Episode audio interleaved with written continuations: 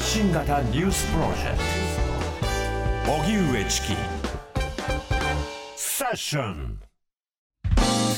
ここからは毎日新聞 N 検セッション。N 検はニュース・時事能力検定を略した言葉で新聞やテレビのニュース報道を読み解く時事力をつけるためのビジネスにも役立つ検定です。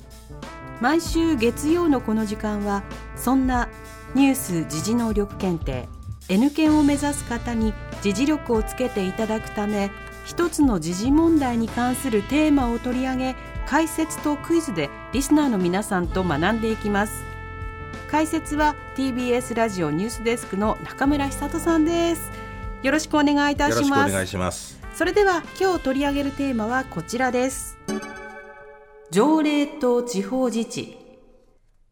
今月4日に埼玉県で出された子育てに関する条例案が大きく注目されました。この条例案では小学3年生以下は子どもだけで公園で遊ぶこと登下校すること留守番などがすべて虐待にあたるとして禁止され抗議の声が拡大しました。条例案を提出した自民党県議団は一転して取り下げを決定しました。今日はこの問題をきっかけに条例と地方自治について基礎から中村久人ニュースデスクと学びます。よろしくお願いいたします。あの条例案はね開いた口が塞がらない、まあ、最終的には取り下げられたけれども、はい、まあそしたらね共働きの家庭のところは子育てするなっていうことかっていうのはね本当やっぱ子育て世代にとってみればもう非常に大きな問題ですからね。本当です、うん、現状全然見えてないとね。ね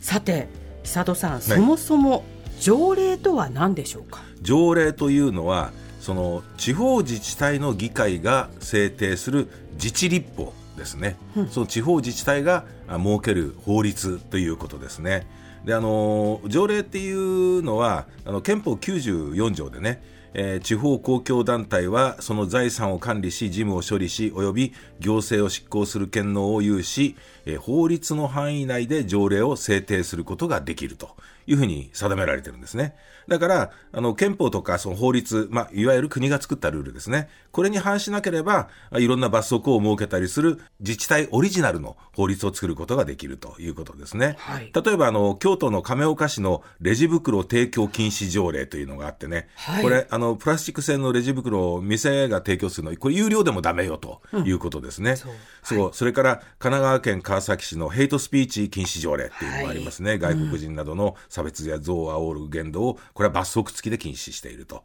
その他にも渋谷区でね、ハロウィンとか年末なんかの安全を守るために、渋谷駅周辺地域の安全で安心な環境の確保に関する条例なんていうね、こういうものもあるわけですよね。で、その他にも、この自治体が国に先駆けて条例を定めるっていうふうなこともあるんですよね。というのは、この例えば、その請求に応じて公文書を公開する情報公開条例っていうのは、1980年代の初め頃からも各地で制定されたんですよね。で、国が情報公開法を作ったのは2001年施行ですから、はい、まあそれに先行した動きということが言えますよね。えー、他人のタバコの煙を吸わされる受動喫煙の防止についても、その一定規模の飲食店などに禁煙または分煙を義務付ける条例、神奈川県は2009年に作ってます。はい。後で国が2018年に同じような法律を整備したという、そういう例もあるんですよね。なるほど。これからは国ができないから、まあ、地方自治体がしっかりやるという、これ、良い例になりますよね。そうですね。うん、えー、これが地方自治ということなんですもう、あの、生活に密着した地域の課題っていうのは、それぞれやっぱ地域ごとに異なるわけですよね。ですねですから、その住民が参加して意見を反映させて解決していくことが基本と。で、その地域の政治について、こうした考え方、仕組みを地方自治というわけですね。なるほど。で、地方自治っていうのは、都道府県、あるいは市区町村といった地方公共団体、地方自治体ですね、を単位としているということですね。で、各自治体では首長と言いますけども、市長と議会が重要な役割を担っているわけです。まあ、首長っていうのは都道府県知事とか、えー市区町村長ですよね。で、それから、まあ、その執行機関、役場ですよね。で、それの長として行政を取り仕切る。で、一方、議会は議員で、えー構成されていて、予算の議決とか条例の制定などをすると。まあ、これは国会と同じような役割ですよね。で、首長と議会の議員はそれぞれ住民による選挙で直接選ばれる。えーどちらも住民の代表として地域の政治に携わって互いの仕事をチェックするという役割があるわけです。この仕組みは二元代表制というふうに呼ばれるんですね。二元代代表制表制。だから、あの、行政のトップ、それから議員、どちらも住民が選挙で選ぶということ。これだから二元代表制。だから一方、国で言うと、その、選挙で選ばれるのは国会議員だけですよね。はい。行政のトップの内閣総理大臣っていうのは、国会議員の中から国会の指名で決まるということですね。はいだこれは議員内閣制というふうな制度なんですよね。なるほど。まああのいずれにしても選挙で選んだ代表者に政治を託すという、これはあの間接民主制というふうに、ね、言われてるものですけどね、そういう意味では共通しているということですね。まず自分たちが住んでる自治体の政治を見ることってとっても大切ですよね。そうですよ。ね。まず自分たちの願いを叶えてくれる人、自分たちの要望っていうことをよく聞いてくれる人っていうのを議員に選ぶっていうのも一つ。だから、そういうのは住民がその選挙をすしていくという方法ですけれども、それ以外にも住民が参加する方法っていうのがあるんですよね。はいで、例えば一つは直接請求というものがあります。これはどういうことかというと、一定数以上の有権者の署名を集めて、えー条例を定めたりとか、あ首長とか議員を辞めさせるとか、議会を解散させるといったことを求めるということができるわけですね。うん。だから特定の問題について、その住民の意思権を問う住民投票っていうのももありますよね。そうですね。うんで、まあ、この